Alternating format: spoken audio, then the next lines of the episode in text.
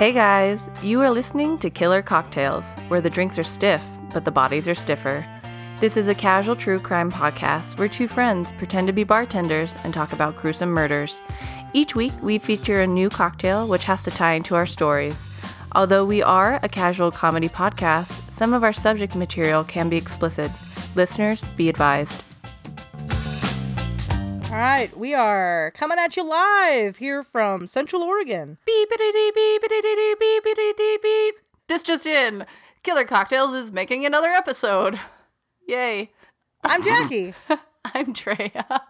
Hi, guys.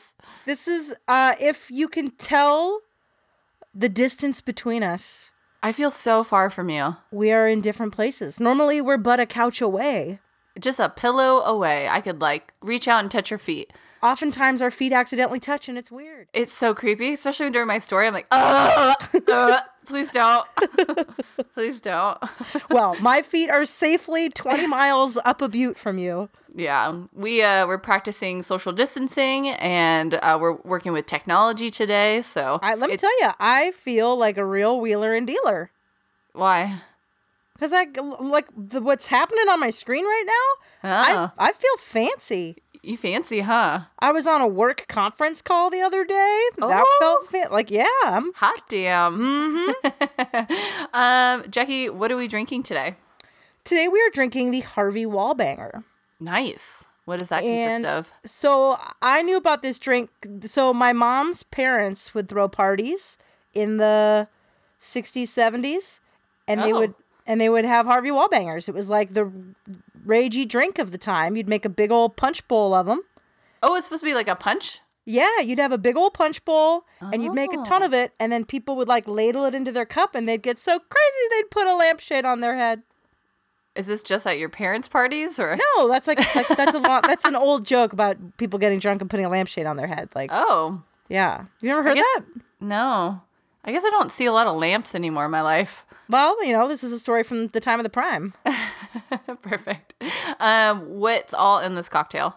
It's essentially a screwdriver with a fancy floater of liquor on top. So Yeah. you do uh in whatever kind of vessel you want, but you have ice, you've got vodka, you have orange juice, and then you stir that up, and then on top of that, you're gonna float Galliano, which is a kind of like spiced. It's like a spicy liqueur. Yeah, it's a, a really deep yellow, and uh, do not drink it by itself. Yeah, I tricked you into doing that. Yeah, that was. I hate you. It was like Well, spicy licorice. It didn't take much tricking. You always want to taste the weird ingredient. yeah, I wanted to. I want to smell everything, and I want to taste everything, and then I want to put it all together, and then taste it again.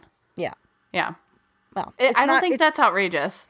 it's not to be consumed by itself. So, in in basically, you end up with a screwdriver that pretty much just trace, t- tastes like a screwdriver, but it's got a little bit extra of a boozy kick to it. Yeah, my whole thing is like, who was like, you know what, we, we should make the screwdriver, but with this like crazy other liqueur that doesn't taste good by it. So like, who thought that those There's- pairings would go together? So the history of this drink is a little muddied. There's a story that's that this one dude, I think down in L.A., but he's Where? in a New York bar, L.A.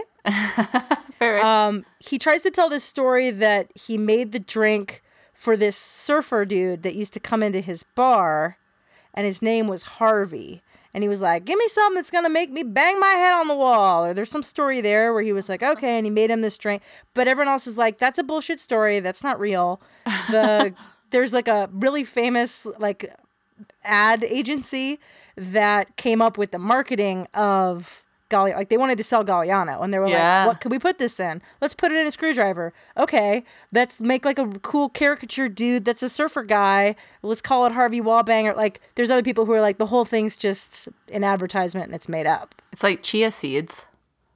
I don't- know what you mean by that. So you know, back in like when we were growing up, they had the ch ch ch chia pets. Oh, so I have a theory. I wanted one real bad and Uh-huh. I was a little disappointed when I got it. so I have a theory that they had all these like chia seed like you know fields and they have like cultivating and they invested all this money and they're like chia chia pets are going to be the next greatest thing you know since sliced bread and then And they were for a while. and but yeah they were for a while but then they tanked and so then they were like you know what chia seeds they're the new superfood and then everybody just started eating them Are they not good for you? No, they are. I'm just saying that you know they pivoted with their marketing. They're like, okay, these it. chia seed pets aren't working. It's just You know a what running be- theory. You know what was better than the chia head? Was the grass head. Ooh, yeah, because grass grows. It grows Oh. so much fat. You got to cut. The whole point of the chia head was you got to cut hair. Everyone Yeah. wants to cut people's hair, and What? you can't. No. Yeah, Mm, it's a real dangerous game that you can't play. Like you don't get to cut people's hair. So the chia head was a great alternative for people who had this internal drive to cut hair, which Ah. I definitely have always had. And you wait, wait, cut wait, it, wait, but then wait, it's wait, wait, gone. wait. Do I have to be worried when you have scissors in your hands? No, I've never cut someone's hair. I understand that that's crazy. But you want to. But, oh yeah, Ooh, like you like want to shave me bald? not, no, or- not in a malicious way. And I don't You want to cut wanna- your hair. Okay. Why not? It's too long. That's too tricky. Oh.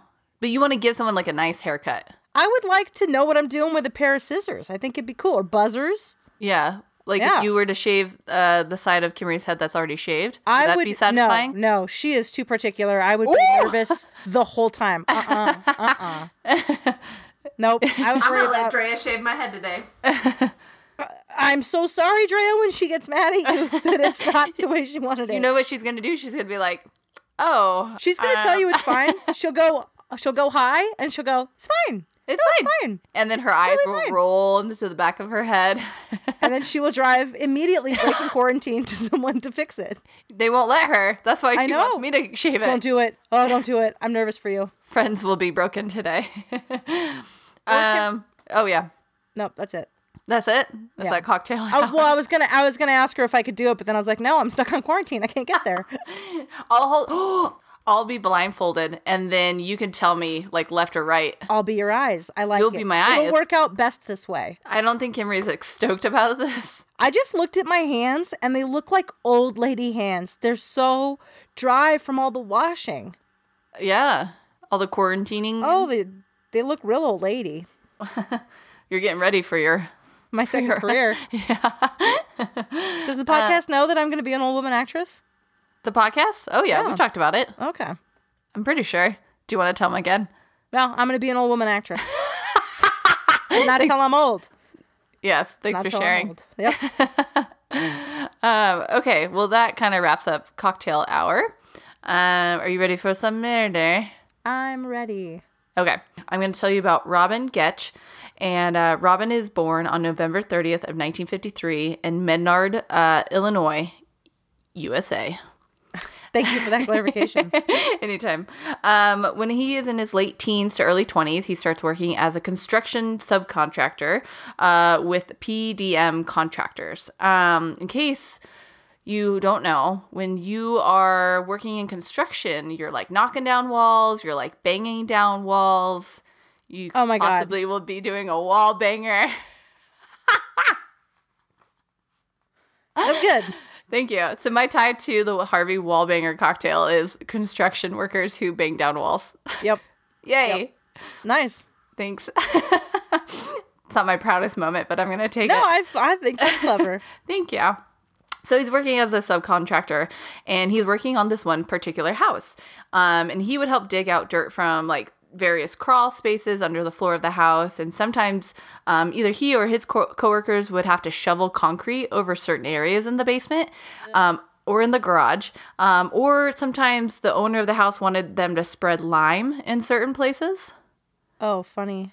And this house belonged to John Wayne Gacy. What? Your face right now. Yeah. Isn't that crazy?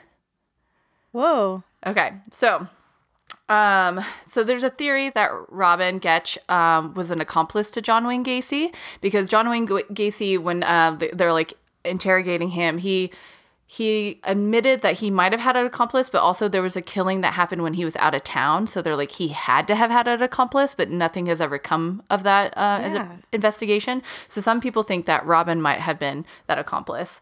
Um, but the thing is, um, Robin would later say that he didn't work for John Wayne Gacy and then it was just a rumor that got out of control to sell newspapers. So there's like a back and forth kind of thing. Or is it just that he wants all the credit? He doesn't want to share his. yeah, yeah. And Robin is quoted as saying that Gacy's single mistake was not that he killed 33 young men, but it was because he kept the bodies under his house.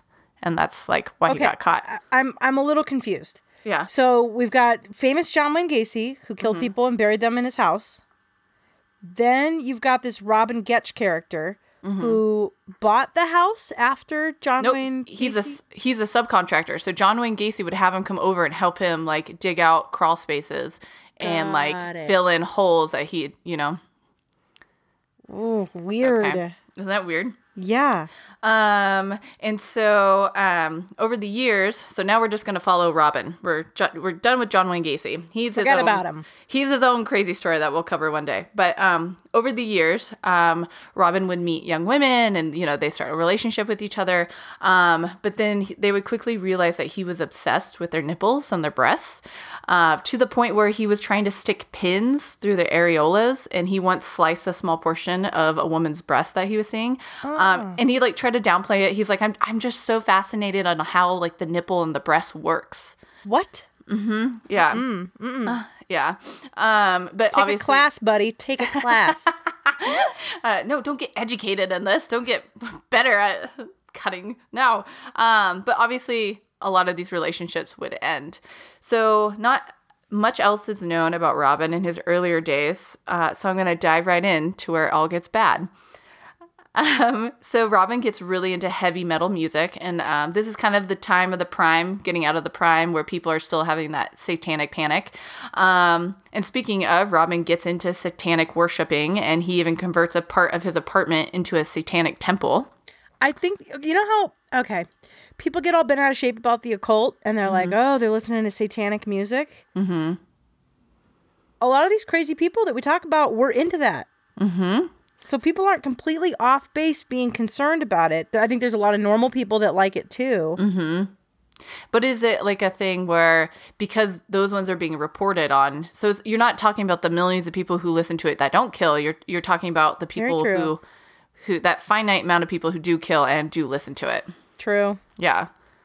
Because I bet you there's a serial killer out there who just loved Enya. um, okay, so, anyways, Robin starts driving around Chicago and he has this red van and he's looking for women to sacrifice to Satan. Um, and so we're going to jump into all all of the murders. Um, so on May 23rd of 1981, Linda Sutton, um, she's 28 years old. She's abducted, she's raped, and she's stabbed to death. Her body is found 10 days later in Villa Park. And the weird thing about this is like um, there's like a, a hotel, or it was more like a motel where sex, sex workers were known to like go through. Um, so it's a little bit seedier. Um, but like um, a maid could smell something coming off the field nearby, and she's like, "That smell's getting worse and worse and worse. I don't know what's going on." So she tells her manager, and then the manager like goes out into the field, and it's like there's tons of trash out there. It's just like a dumping ground, and then he finds. Um, Linda's body. So they call the police, and when they see her, they can see that she's really decomposed. And they're like, man, she's been out here for a really long time. Um, but what they actually end up finding out is um because they don't have the body farm at this point, so they don't have those resources. But they tested the dirt underneath her for uh, body fluid like leakage, um, and they realized that because um, one of her breasts had been removed, it gave maggots and parasites an open uh, field day essentially to de- uh, eat her body and like decompose it quicker than it normally would have. Um, so she'd actually only been out there for like 10 days. Crazy. But like you could see her skeleton underneath already because the decomp was so wow. um, bad at that point. Um, and then we have a 35 year old cocktail waitress is abducted from her car on February 12th of 1982. Her gas tank is empty, um, which kind of shows that she was kind of stranded, and so she might have been waving down a car. Yeah. Um, and then her purse is in the front seat, and her keys are still in the ignition. So they're like, it's not a robbery. Yeah. Um, and then a search turns up, um, and she they find her nude body near the road. Um, she has also been raped, tortured, and her breast has also been removed. And at this point, they're trying not to report the missing breasts in the media because they want to hold they that, want that to be a fact. Yeah. exactly for the investigation. Uh, a few days later, the body of another woman wearing an engagement ring is discovered. She had also been raped and strangled. While her breasts were not removed, they had been badly bitten, um, and her killer had also masturbated over her body. but we don't have uh, DNA testing at this point um, to the point where they could figure out who it could Yeah. be, like narrow it down. Uh, about a year later, a red van pulls up alongside Lori uh, Borowski as she is walking to work. Um, when she declines the driver's offer, uh, she's pulled inside the vehicle. She is then taken to a hotel room where she is raped and beaten. Um, a wire, um, oh, heads up, uh, my story is uh, very graphic. Um, so, a wire is wound around one of her breasts and tightened until it's severed from her body. Ah. Robin then has sex with her removed breast and then kills her with an axe. Yikes. Um, her body wouldn't be found until five months later in a cemetery south of Villa Park, um, which is the same general area where Linda was found. Jeez. Uh, two weeks later, uh, Shu Mak is riding in her brother's car, and this is so sad. So she's like, she has a day job. She works for eight hours, and then she goes and works at her family's restaurant at night. And so she was getting ride home with her brother, but her and her brother get into this argument to the point where he's like, "Get out of the car!" And it's like the middle of the night, so he makes her get out of the car, and he's thinking, "We have other families coming." Other family members following behind us in another car, she'll get picked up by them.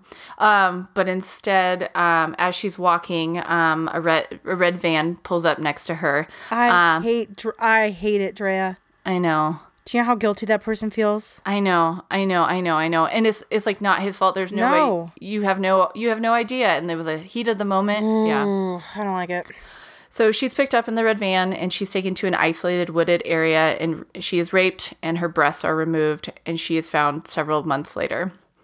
Um, on June 13th of 1982, Angel York expected uh, she accepted an offer from a man to partake in sex work for the night. Um, and so she goes up to the red van um, and he proceeds to handcuff her, and her breasts are slashed and she's left alongside the road.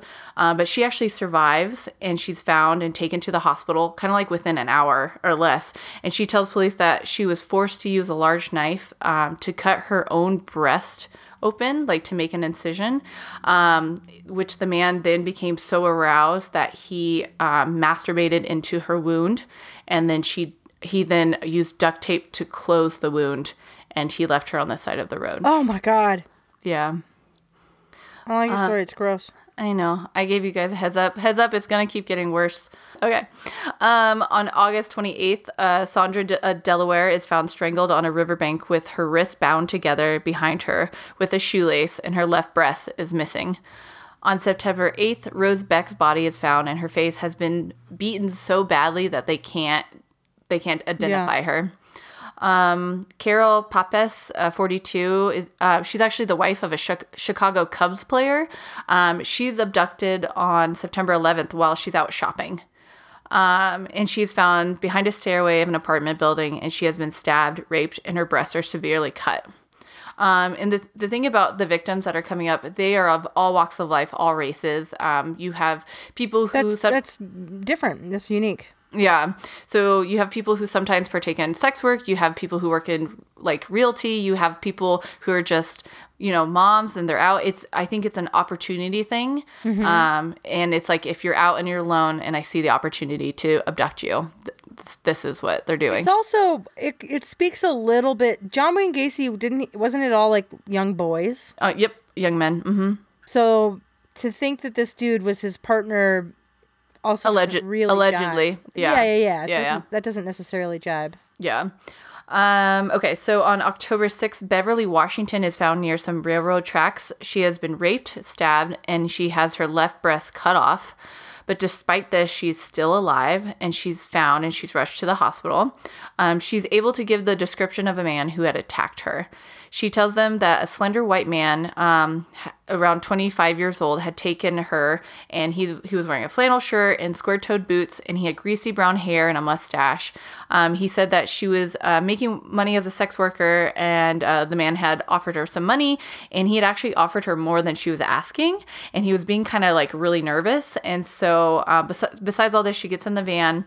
Um, and she notices like the windows are tinted and there's like a wooden divider between the front seats and the back seats. And um, she also sees feathers and a roach clip hanging from the rear view mirror, just like identifiers of the, the car. Um, and within three weeks, on October 20th of 1982, police pull over a red van and question the, the driver. He has red hair and does not resemble Beverly's description, but the van does fit her description perfectly. And so the driver tells them that his name is Eddie uh, Spreitzer and that the van belongs to his boss, Robin Gecht. Ah. Hmm, So they track down Robin, and he fits Beverly's description perfectly. He's even wearing like the same flannel that she was talking about. I mean, he sounds like he's from Portland. Oh no, Chi- Chicago, Illinois. No, but I'm saying like square toe boots, flannel, Oh. mustache, long hair, I was like, I don't know. feathers, roach clip. Um, so police keep digging and they find out that Robin is one of four men who rented adjoining rooms at Villa Park's Rip Van Winkle Motel. Man, that's a that's a long name. Uh, and they had all got these adjoining rooms like several months before Linda Sutton was mur- murdered, which was right by where she was found. And the manager remembers them as like these party animals, and they were bringing women in and out of the rooms all the time. And he told the police that they were some kind of cultists and perhaps devil wor- devil worshippers. And so the police were like, hmm, interesting. Let's look into this. Police hunt down um, one of the men, and he is 23 years old, and his name is Thomas Kokoraleis. Um, and he's at his home, and they take him in and they give him a polygraph, and he fails it miserably. Oh. Um, and he tells them all about Robin's upstairs bedroom and how he he and his brother Andrew and a 23 year old a 23 year old man named Edward Spreitzer all helped capture women together and they tortured them with knives and ice picks. They then gang raped them and finally sacrificed them to Satan. What? Like a group of people? Yeah, there's four men, and two of them are brothers. Yikes. I know. So he, he explains to police that all four of them uh, would partake in cultic rituals, um, and this included them cutting one or both of the women's breasts with a wire. Um, they would each take communion uh, by eating a piece of the breast before the uh, before it was placed inside Robin's trophy box. Trophy box. Gross. Um, at one point, Thomas tells detectives that he had counted 15 breasts inside the box. Um, some other victims had been murdered at the Rip Van Winkle and out in the Villa Park, so they're not all happening um, at, back at his apartment. Um, police What- then, yeah. What's ha- what's happening with these decomposing breasts in this box? um, I'm not sure what he's doing with them, keeping them for a little bit. I don't know. All of it's so awful. I know, I know. We're almost we're almost through this. Stay with me. Your face. It's gross. Ah, it's yucky. Go ahead. Uh, so police show him a picture of um, Borowski, and he confirms that he and his brother had picked her up. Um, and that's an earlier uh, victim. Um, and a search of Robin's apartment reveals the Satanic Chapel uh, described by Thomas. And um, they actually also find this raf- uh, rifle that matches um, a drive by shooting that just occurred. So, like, Robin and one of the other men had gone out and they just started shooting. And I don't, I don't think it was related to anything. They were just out to kill people Yeah, they're just cuckoo. Which is interesting because they're out to kill women normally it seems like. Yeah. and then they went, did this drive-by shooting. I thought that was interesting. Um, so obviously the police are like this is nuts. We have enough information. We're going to take you all to trial. Um, so although robin's associates and other witnesses implicated him in uh, some of the deaths because sometimes robin would be involved or sometimes it'd be a variation of all the men either together or separate um, but they didn't have enough evidence to charge him with any of the murders. Um, so Robin uh, gets 120 years of um, uh, prison sentence um, um, for like uh, rape and kidnapping Okay, and a, attempted yeah, not manslaughter. murder, but yeah, okay. Yeah. Um, Edward Spetzer and Andrew um, Kokolias uh, were sentenced to death. Um, on March 16th of 1999, 35-year-old Andrew was executed by lethal injection. Um, and Thomas actually receives a life sentence. On March 7th of 1999, Robin's um, son, David, actually, um, this is just like a little aside from the story. So, Robin's son and three others are charged with first degree murder in connection with a shooting of a police officer. Whoa, Yeah. So, it's just interesting to see apples and trees. yeah. Um, so altogether, um, they are known as the Ripper Crew, uh, but is believed uh, that they had killed over 18 women. Wow. with like over like 18 months to two years. Yeah. Yeah. Um, and then Thomas um, has spent 35 years in prison, and he was actually um, released on parole a couple of years ago. Um, and Robin is still trying to obtain DNA testing um, from some of the crime scenes because he's sure that it will um, dissolve Exonerate his. him. uh, Yeah, exactly. Um, but that's not moving forward. Um, and it's interesting because um, you know, Robin this whole time has always said that he's innocent, like he has no part in this, and his wife and his family have actually uh, supported him 100% behind all of this. Wife Um, and family. Okay. Uh huh. And he's actually eligible for parole in 2022. Yuck. Mm-mm. Yeah. Nope. Um, and yeah, so that's the story of the Ripper crew of Chicago, Illinois. Dang. Yeah. Ugh. Yeah. And there's definitely more facts if you want to know more facts about this story, but um, I think I covered a decent a, amount yeah, I'm a little nervous about the release dates of some people and the Mm-hmm. rehabilitation that may or may not have taken place. Yeah. Yeah. And then at what point can you rehabilitate from that? Uh, can you? I don't think so.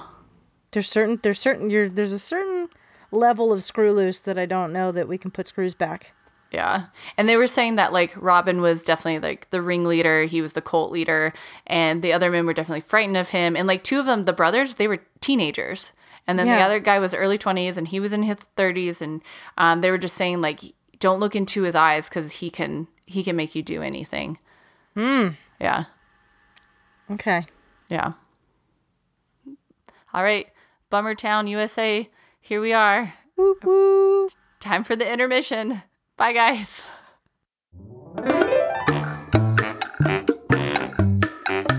Ready? Yep. Three, two, one. Okay, I was like, you're not joining in.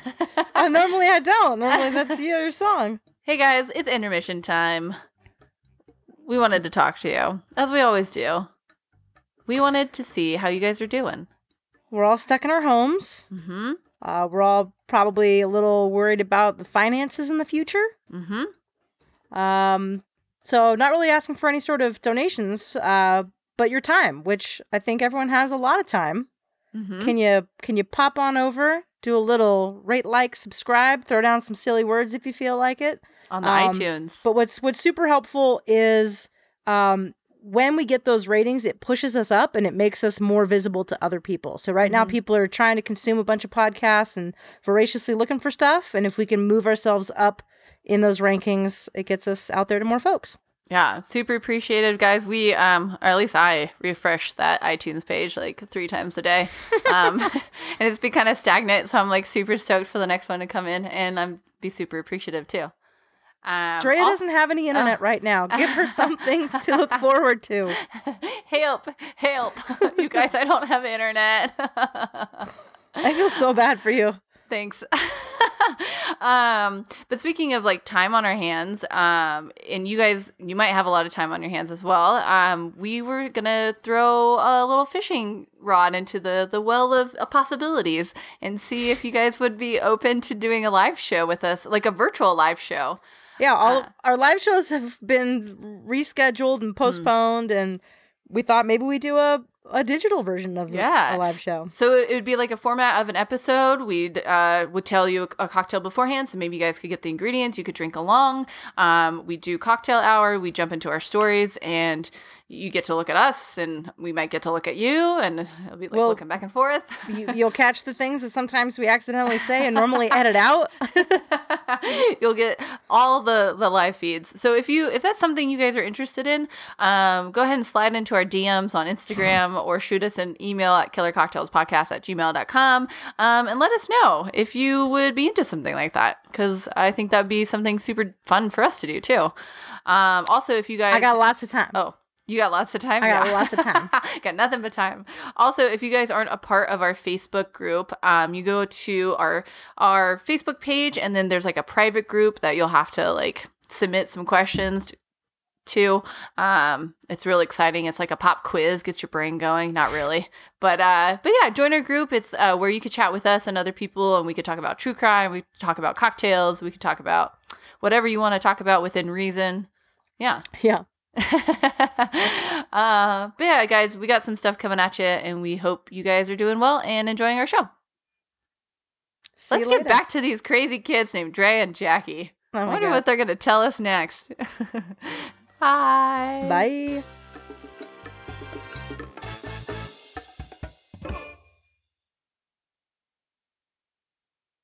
Hey guys, welcome back from intermission. We hope you guys got some snacks and you refreshed your cocktails and you're, you're settling into your seats and ready for the next story.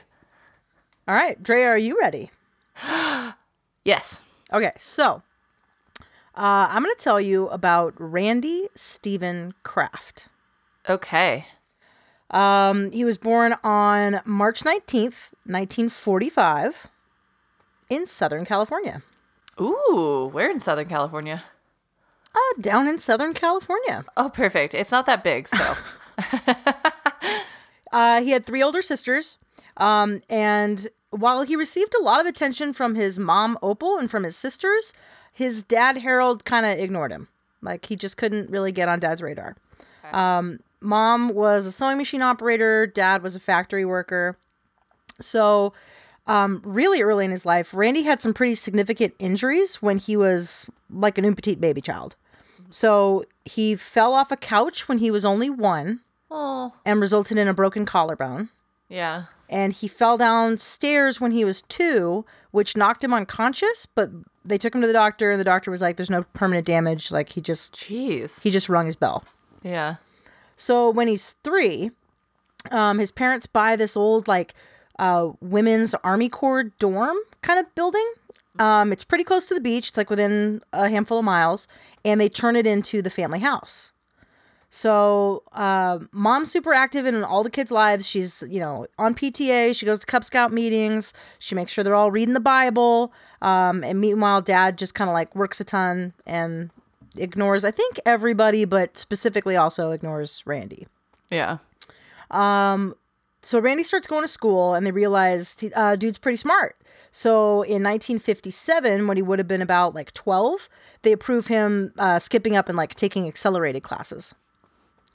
Okay. By the time he's in high school, uh, he's kind of he's gotten pretty political, and he identifies as a Republican, and he has dreams of being a U.S. senator.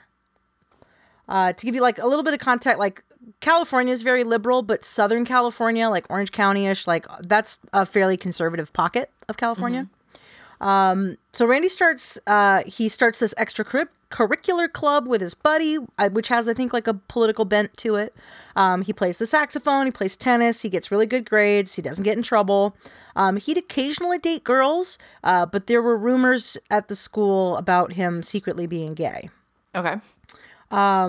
Which his senior year of high school, he kind of secretly starts going to gay bars. So Okay. he is gay. When he gets to college, he'll identify as gay, um, but it's kind of, he hasn't come out in high school. Um, he is pretty independent because both of his parents work a ton. So he's got his own car, he's got a job, he makes money. Um, he keeps his grades up. He graduates in the top 3% of his class Wow. in 1963, and he starts going to Claremont College. Ooh, we're starting to get into the prime. We're, Mm-hmm. we're getting there. Okay. So, uh, in beginning of college, he's still relatively conservative. Um, he joins the Claremont Reserve Officers Training Corps, so it's like an ROTC of sorts. It sounds like. Um, he'd go to pro Vietnam War rallies. He supported the Republican president, uh, presidential hopeful uh, Barry Goldwater. So he's like a young conservative in college. Um, but the more he starts to identify as gay and and joins kind of Southern California gay culture, he starts identifying less and less with the Republican Party. Okay. So in 1964, he starts working as a bartender at a gay bar called the Mug, um, The, and he, the like the mug, like, like a mug, mug. yeah, like a coffee mug. Oh. Um, he starts trekking out to like Laguna Beach and Huntington Beach um, for some kind of casual encounters with male sex workers. Okay. So he hasn't really had a relationship with a guy yet, but he's kind of exploring sexuality with um, male sex workers that he's just kind of like picking up at the beach. Um, he then does start to have some relationships with guys, and he brings them home to meet his parents, but he doesn't like overtly say, This is my boyfriend. Mm-hmm. He He's just, like, This is just a friend. This is my friend. But he's also kind of thinking they'll pick up on it, but they don't pick up on it. And they're really religious. Uh, um, oh. And so it, it, they meet several boyfriends, but don't really know that they're boyfriends that they're meeting. Then um, in 1966, he propositions an undercover cop at Huntington Beach, mm. uh, but they let him go because he ultimately doesn't have a record, and they're kind of just like, "Get out don't of here!" Do stop. this again. Yeah, don't do that. Then in by 1967, he no longer considers himself a Republican. He registers as a Democrat. He starts campaigning pretty strongly for Robert Kennedy, so JFK's brother. Um, he's so involved in uh, kind of helping promote him that he receives a personal letter from Robert Kennedy. Whoa. Uh, he starts kind of feeling like shit though at this time, and he starts getting these headaches and he's got like stomach aches. Um, they prescribe him like tranquilizers and pain meds. Whoa. But at this point, he's also kind of started to drink a bunch. So he's drinking on top of kind of like, self-medicating heavy stuff that he's getting. So do they know what's going on, or they're just they like don't tr- no, they don't really know what's going on. Trying to treat the sy- symptoms. That's what it sounds like. So then, okay. um, he's no longer really a good student at this point. He's kind of started st- like he's rocking a mustache. He's growing his hair out. He's kind of leaning into the hippie look. Um, he's staying up late. He's gambling. Um, he ends up missing his graduation date. Like he doesn't make it where he's going to graduate on time because mm-hmm. um, he fails an econ class. He's an economics major. Oh, oh no. uh, he does end up graduating. I think it's like eight months later. So he ends up graduating in 1968. Um, and then when he gets out, he's like, all right. So he takes the Air Force aptitude test mm-hmm. and he scores really high.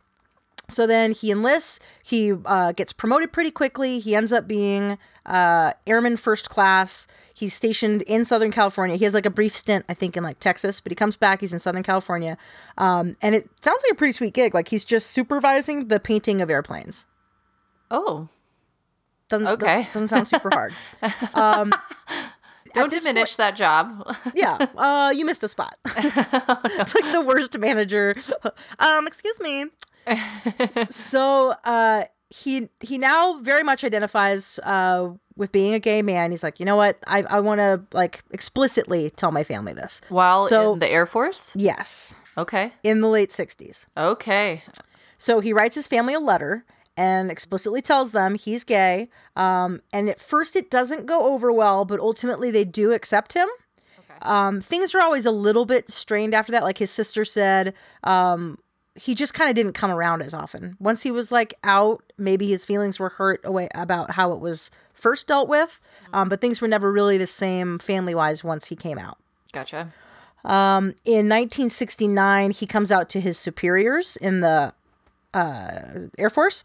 Okay. And he receives a medical medical grounds general discharge, oh. which he fights, and he's like, uh, "No, there's nothing medically wrong with me." Um, and ultimately, like he, the, appeal, like he doesn't win his appeal, and he's just discharged.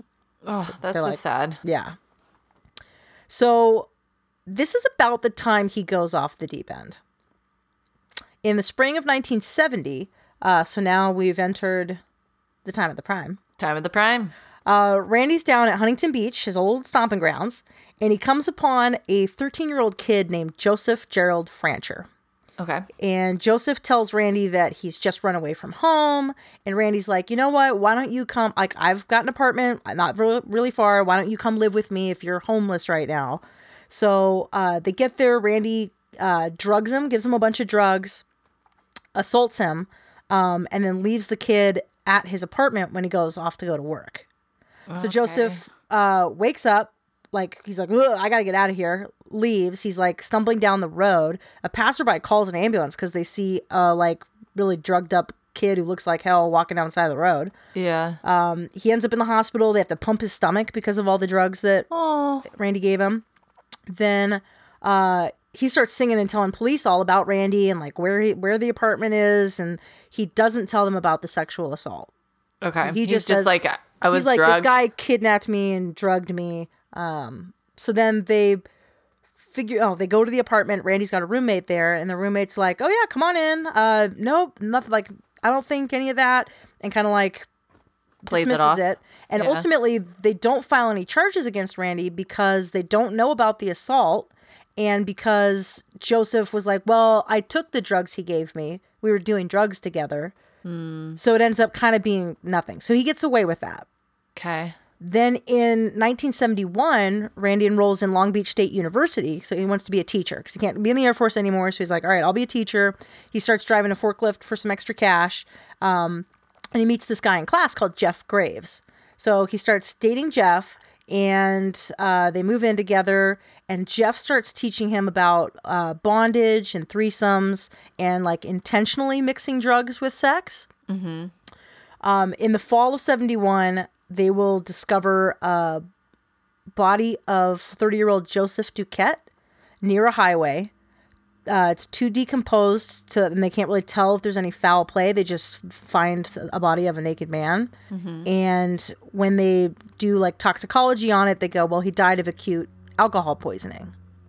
And Joe, and so the, uh, this, this person that they found, his name is Joseph, and Joseph was a bartender at a local gay bar called The Stable out Okay. in Sunset Beach. So um, they will later discover Randy has a journal or a they call it they end up calling it a scorecard of all the bodies and all of his victims. Why do they do that? and there's a note in so they think this is one of his first victims because there's because it's kind of like itemized. And it, it's like sometimes it's initials sometimes it's like a description of what happened to the body. Sometimes like this one just said like the stable. And Oh so that, God. that was how they were able to say okay joseph was probably one of his victims so they start like but all that kind of comes out later. Um, so they find just bodies and bodies of young men, many of them Marines, discarded along highways. Their bodies have high levels of alcohol, tranquilizers. Uh, they've been bound, they've been bitten and beaten, sodomized. This just goes on for years, just Years? years, all through the 70s. So, uh, And he's doing this with this other guy, or it's just him? So some of the bodies, when they're looking at the um, like investigating the crime scene, they're saying the way that body was moved had to have been moved by two people. Gotcha. Like most of it points to one person, but there's a couple where everyone's like, mm, uh, "This seems like the work of two people." Yeah. Okay, so like we know because I'm telling you the story, so we know about Randy, but it's the mid 70s and police do not know who's doing this.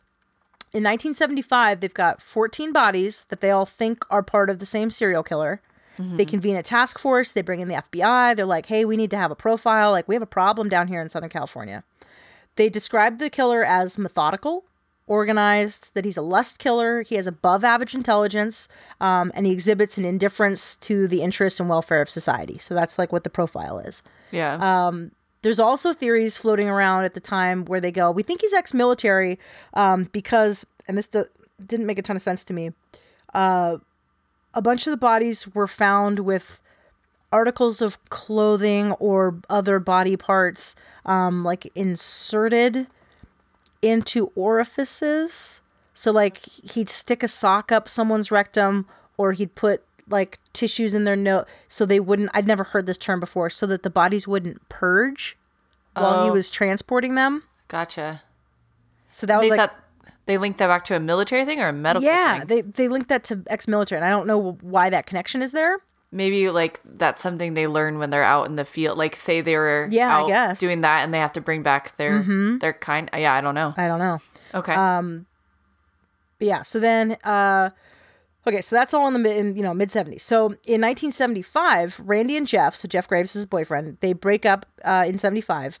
Randy kind of wants to settle down. He wants to be um not exclusive because they're into threesomes, but like he wants Jeff to be like, it's you, it's you forever. Mm-hmm. So then um Randy meets this other guy, Jeff Seelig, who's 19 at a party. And they really hit it off. So there's a big age difference between them. Mm-hmm. And I think, you know, uh, Randy and Jeff move in together. Randy starts teaching Jeff, like, how to cruise for people that they're going to go have threesomes with. Um, they buy this little house.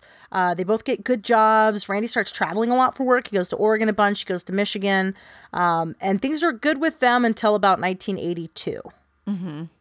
All right. So we had a breakup and a new relationship in 1975, and we had a breakup in 1982. What they'll say is that victims, when he was going through these breakups, had the highest level of torture while he was going through things in his own personal life. And So- is he mainly because he's traveling for work? Is he mainly still hunting in Southern California? Or is he also going to Oregon and doing stuff? They're going to start tying bodies to him in Oregon. Oh my gosh. Okay. So in 1983, so he's broken up with his serious guy, and now he's solo. So uh, he's pulled over because he's weaving all over the road, and police suspect a Harvey Wallbanger, uh, aka a drunk driver. Oh my god, that's such a great tie. Oh my gosh. It was a, a term in the 70s. Oh, we got a Harvey Wallbanger over here. Uh, Dude, that's amazing. That's my time. Good good cut. That Okay. you you win this one. Yeah, yeah. so they suspect a drunk driver. They pull him over. Randy gets out of the car before the cops even get up to the car. Randy gets out. He approaches them. He stinks of booze. His flies down. Um, he immediately fails the roadside sobriety test. Um, they get him kind of pulled off to the side. They go and look in his car, and there's a guy passed out in the front seat with his pants around his ankles. So then they like go to wake that guy up, and they realize that this man, Terry Gambrell, his wrists are tied, he has strangulation marks, and that he is not alive. Oh. So they search his car, and they Ugh. find 47 Polaroids of young men unconscious or dead. They don't know. Ah. They find the journal with his scorecard. It has 61 cryptic entries in it. So they're kind of thinking, okay, this guy's killed 61 people. Oh my gosh. 62 if you include the guy they just found. Um, they search his home. They find fingerprints, clothing, just ev- just so much evidence. Yeah. Then they now they have him in their sights, and they're like, okay, you were when were you in Oregon? They look at all the dates, like, okay, here's a missing person. Here's a like, okay, here's a body. So they start tying all this stuff to him in Michigan, and like tying it to his journal, to the scorecard. Yeah. So then the prevailing theory is that from 1971 to 83 that he killed 67 excuse me, 67 men.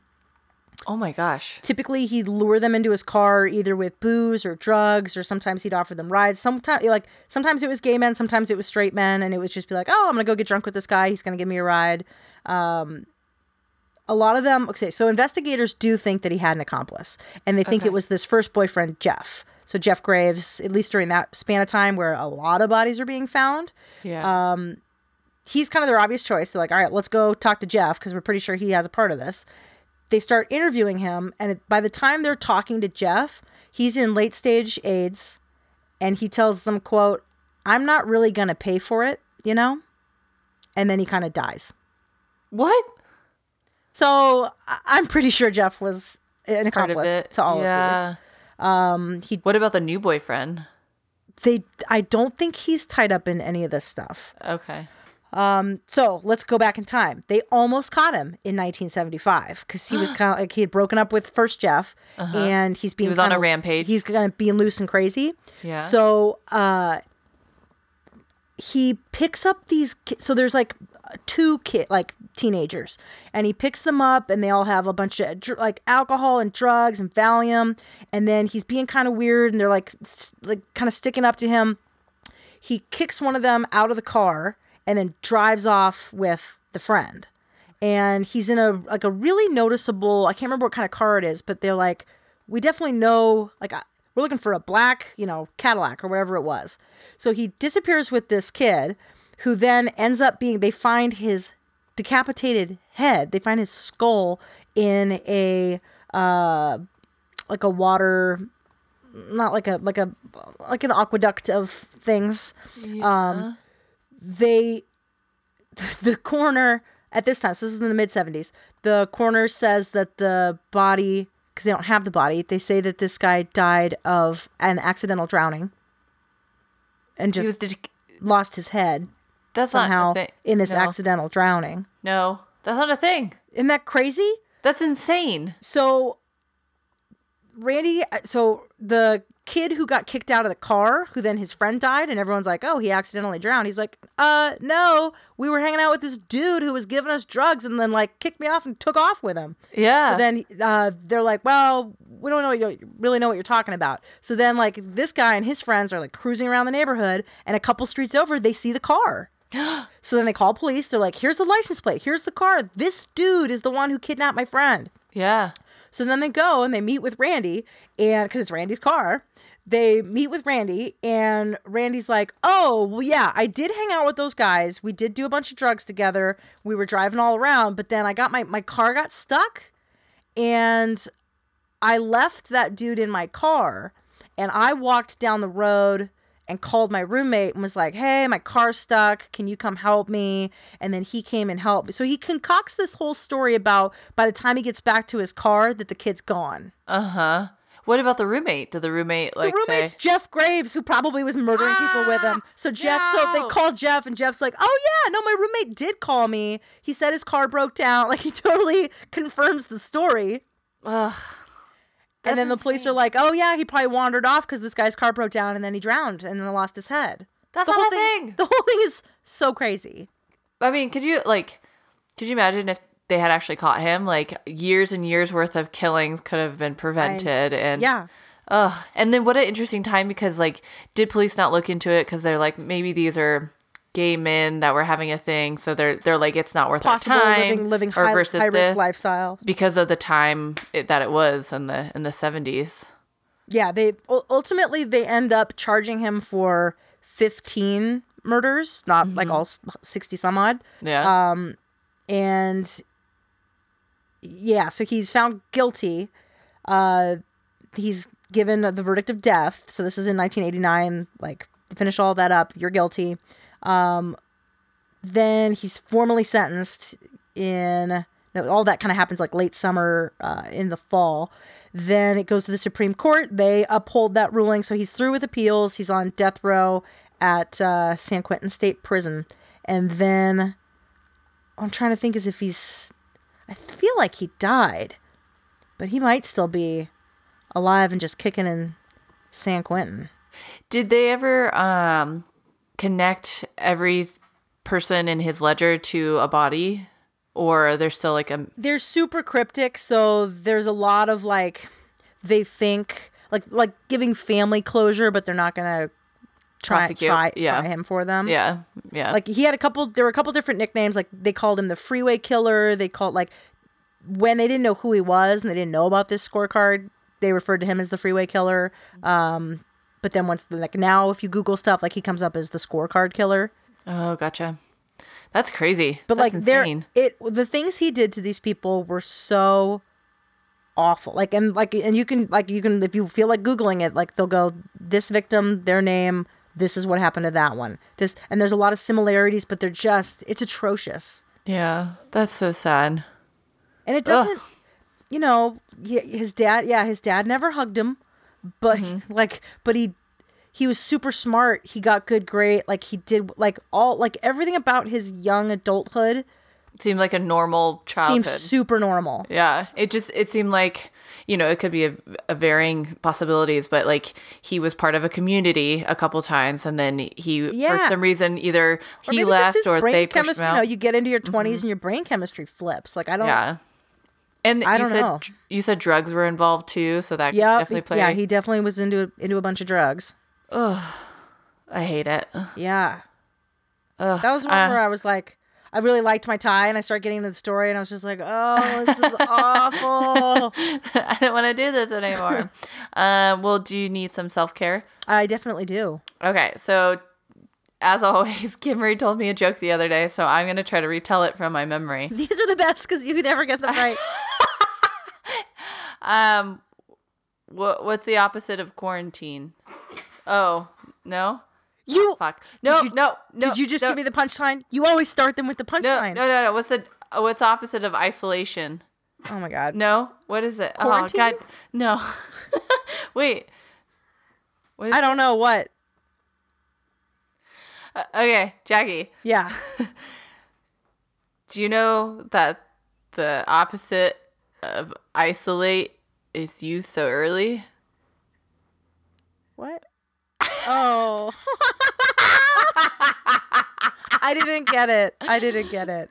Oh, That's Well, funny. that Isolate you so early. That's funny. That that I was, like that one. That was good. It took me a beat. that took me a while. uh, what? I can't really ask you what show. Well, I can ask you what shows you watch. You don't have any internet still. Tiger Tiger Kings. Tiger. I gotta watch it. Yes. Have you not watched it? No. Oh my god. Um wait, just a second.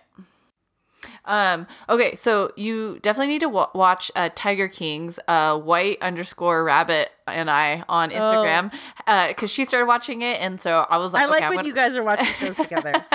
um, she's a listener and she uh, works or, or she lives on the East Coast, and so it's always funny when we like get on the same show because she, her commentary is so funny when she She's watches hilarious. shows. Um, but yeah, she started watching Tiger Kings, um, and she got her boyfriend to watch it, who never watches true crime. So she's like, I'm easing him into it because it's this cr- crazy story of these several different people who are super into big cats, and they have big cat, cat sanctuaries. I'm Yeah, quote, like air yeah. quoting that. Um, but like w- one of the main guys is just he's a personality. He And looks like a personality. And then you have this woman who's like trying to save big cats, but at the t- same time she has a crazy history, and she doesn't she doesn't seem on the up and up either. And then there's this other guy who has like a harem of women, and like it's crazy. It's crazy. You have to watch. And then you know you learn all about big cats and.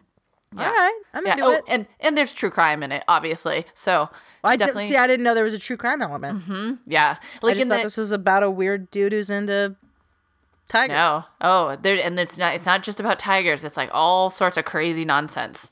There's a bunch of big cat stuff out here in Oregon. You know this, yeah? Uh, no. Not only is there wildlife safari, but there's also like big cats out in Cave Junction. Yeah. Oh, can you you could go to it or no? Mm-hmm. Well, not right now. You can't go anywhere. Well, yeah. Thanks. Um, but yeah, what are you watching? Uh, Forged in Fire. What's that? Uh, it's a bunch of blacksmiths that come and they make uh every episode's different, but they it's like a you, you they try to make knives and like hatchets and swords and stuff. Yeah. And it's just kind of interesting. Oh, fun. Yeah. Uh, well, you guys, that's been another week with Killer Cocktails. Jackie, in case you've forgotten, this is the podcast where the drinks are stiff. And the bodies are stiffer. Hell yeah. Bye, guys. I Thanks for tuning into this week's episode of Killer Cocktails. As always, on air talent was Jackie and Drea.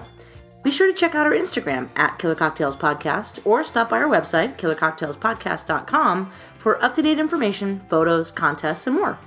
Our logo was created by Michelle Firm, whose amazing art can be found at michellefirmdesign.com. Our music was created by Nikolai Heidless, and we'll be back next week on hashtag Murder Mondays.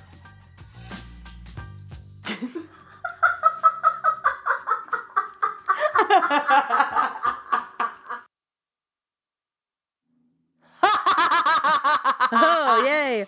Here we go. Uh, okay, Jackie. mm-hmm.